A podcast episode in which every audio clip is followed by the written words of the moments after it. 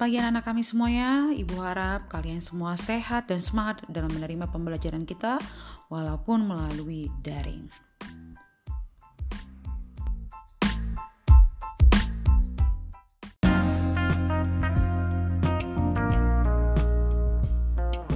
Minggu yang lalu kita sudah belajar tentang teori-teori perubahan sosial.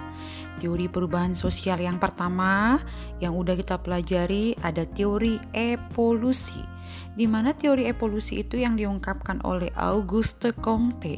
Teori evolusi itu sendiri dibagi atas yang pertama tahap agama, yang kedua tahap metafisika, yang ketiga tahap positivisme. Kemudian yang kedua adalah teori siklus. Teori siklus ada yang diungkapkan oleh Ibnu Khaldun, ada yang diungkapkan oleh Pitirim Asorikin. Kemudian yang ketiga hari ini kita akan masuk kepada teori perubahan sosial linier, line, garis. Berarti adanya perubahan didasarkan oleh sebuah garis. Ini yang diungkapkan oleh Auguste Comte juga, di mana teori linier yang diungkapkan oleh Auguste Comte dibagi atas tiga tahapan. Tahapan yang pertama itu adalah tahap teologis dan militer. Tahap teologis dan militer yang menyatakan bahwa perubahan sosial terjadi untuk mewujudkan masyarakat yang adikodrati dan juga menggunakan yang namanya sebuah penelitian atau riset. Yang kedua, tahap metafisik dan yuridis tahap metafisik dan yuridis di mana pada saat ini diungkapkan oleh Auguste Comte bahwa perubahan sosial dijembatani oleh militer untuk mencapai masyarakat industri. Dijembatani masyarakat militer untuk mencapai masyarakat industri. Yang ketiga adalah tahap ilmu pengetahuan dan industri tahap ilmu pengetahuan dan industri di mana perubahan yang terjadi diakibatkan oleh adanya apa? Adanya sebuah pengamatan. Pengamatan melahirkan sebuah apa? Pengamatan melahirkan sebuah yang namanya teori. Teori melahirkan sebuah apa? Perubahan yang dinamakan sebuah industri dan dia bersifat positif. Sampai di sini paham ya nak? Berarti teori perubahan linier, perubahan sosial linier ada tiga tahap teologis dan militer, tahap metafisik dan yuridis, tahap ilmu pengetahuan dan industri. Kalau kita cermati, kita sekarang berada pada tahap yang di mana ya nak? Apakah kita tahap teologis dan militer kah? Tahap metafisik dan yuridis kah? Atau tahap ilmu pengetahuan dan industri? Oke, anak-anak ibu, coba ya kalian pikirkan di tahap mana kita. Nanti akan kita bahas minggu depan ketika kita membahas uh, perubahan sosial yang lainnya pada saat Zoom meeting. Oke, kita lanjut ya nak. Teori yang keempat. Teori yang keempat adalah teori modernisasi. Modernisasi itu apa? Perubahan dari yang tradisional mengarah kepada yang modern atau industri. Di mana teori modernisasi ini membawa banyak perubahan terhadap masyarakat. Baik itu perubahan bersifat negatif maupun bersifat positif.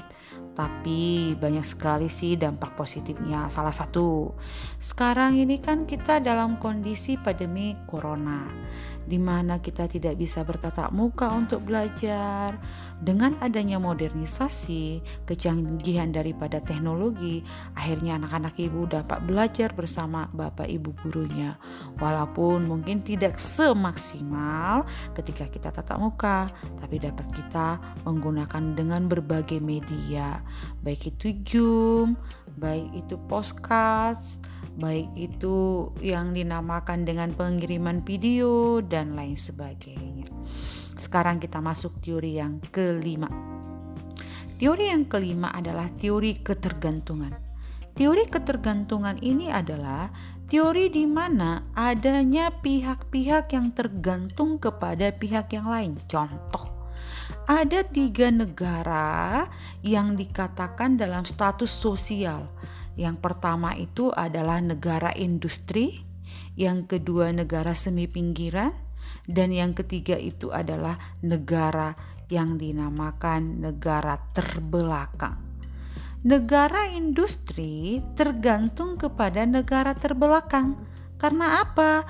Karena negara terbelakang itu mayoritas memiliki sumber daya alam yang banyak, memiliki sumber daya manusia yang harga eh, tenaganya untuk dijadikan buruh sangat murah inilah dan negara yang terbelakang itu tergantung juga terhadap negara industri karena apa? Negara terbelakang membutuhkan yang namanya modal, investasi. Inilah mereka kaum industri yang sering disebut dengan kaum borjuis dan kaum terbelakang sering disebut dengan kaum proletar. Lalu, Bu, bagaimana dengan negara yang berkembang? Mereka berada di tengah-tengah.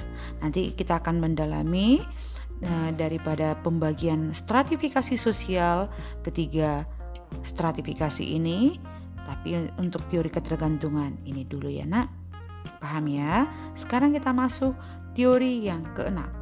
Teori yang keenam adalah teori sistem dunia. Teori sistem dunia di mana negara itu dibagi tiga. Ini tidak jauh beda dari teori ketergantungan. Yang negara pertama, negara inti. Negara inti sama dengan namanya negara industri berarti stratifikasi sosial tertinggi. Mereka inilah pemberi modal menurut mereka.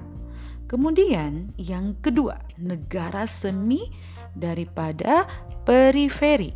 Ini adalah negara yang sama kalau di teori ketergantungan negara sedang berkembang. Ini adalah negara yang sedikit tergantung kepada negara inti dan sangat tergantung kepada negara periferi akan tetapi mereka bisa mengambil sebuah sikap. Contohnya negara Israel. Kemudian yang terakhir adalah negara periferi negara periferi adalah negara terbelakang.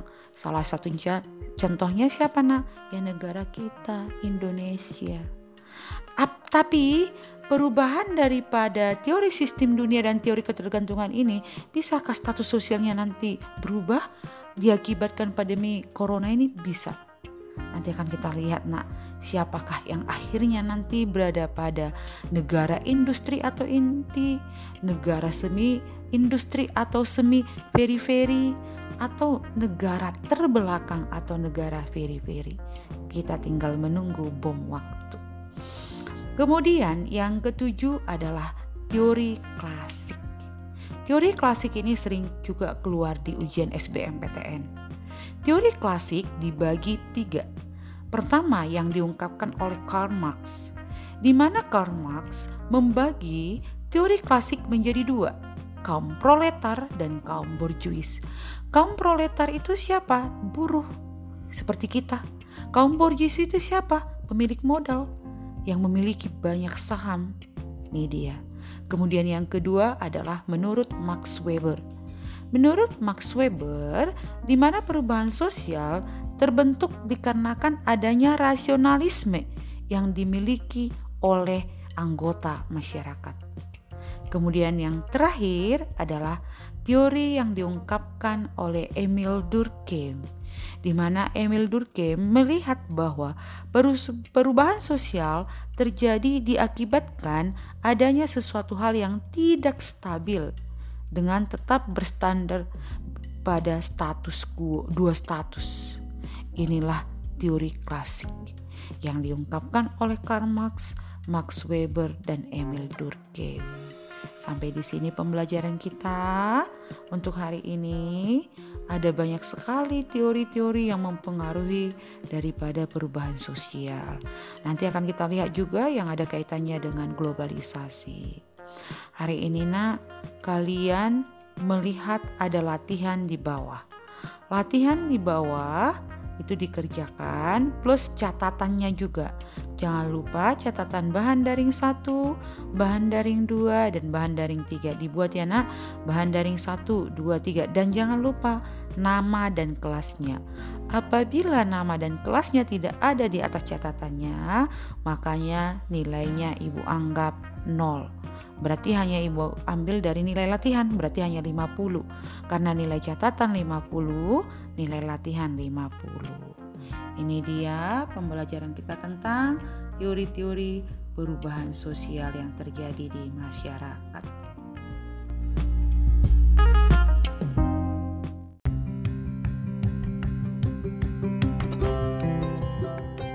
Sampai di sini pembelajaran kita hari ini. Selain tugas yang ada di catatan dan yang ada di latihan, ada tugas praktek kalian, Nak. Tugas praktek kalian itu akan dikumpulkan paling lama minggu depan. Paling lama sekali minggu depan di hari yang sama pembelajaran kita sosiologi. Paling lama sekali. Itu kalian membuat mading online mading online tentang perubahan sosial. Topiknya aja perubahan sosial. Terserah ya nak mau mengambil apakah tentang teori, apakah mengambil tentang faktor-faktor, apakah mengambil tentang bentuk-bentuk perubahan sosial, terserah yang mana. Yang jelas topik utamanya adalah perubahan sosial. Boleh diperkecil, terserah yang mana. Dan boleh menggunakan gambar dengan sebuah media atau menggunakan video. Video yang dibuat dia modern, dimodifikasi dan keren. Seperti pembuatan kalian TikTok ya, ada tulisan-tulisannya itu. Durasinya berapa? Tidak Ibu permasalahkan.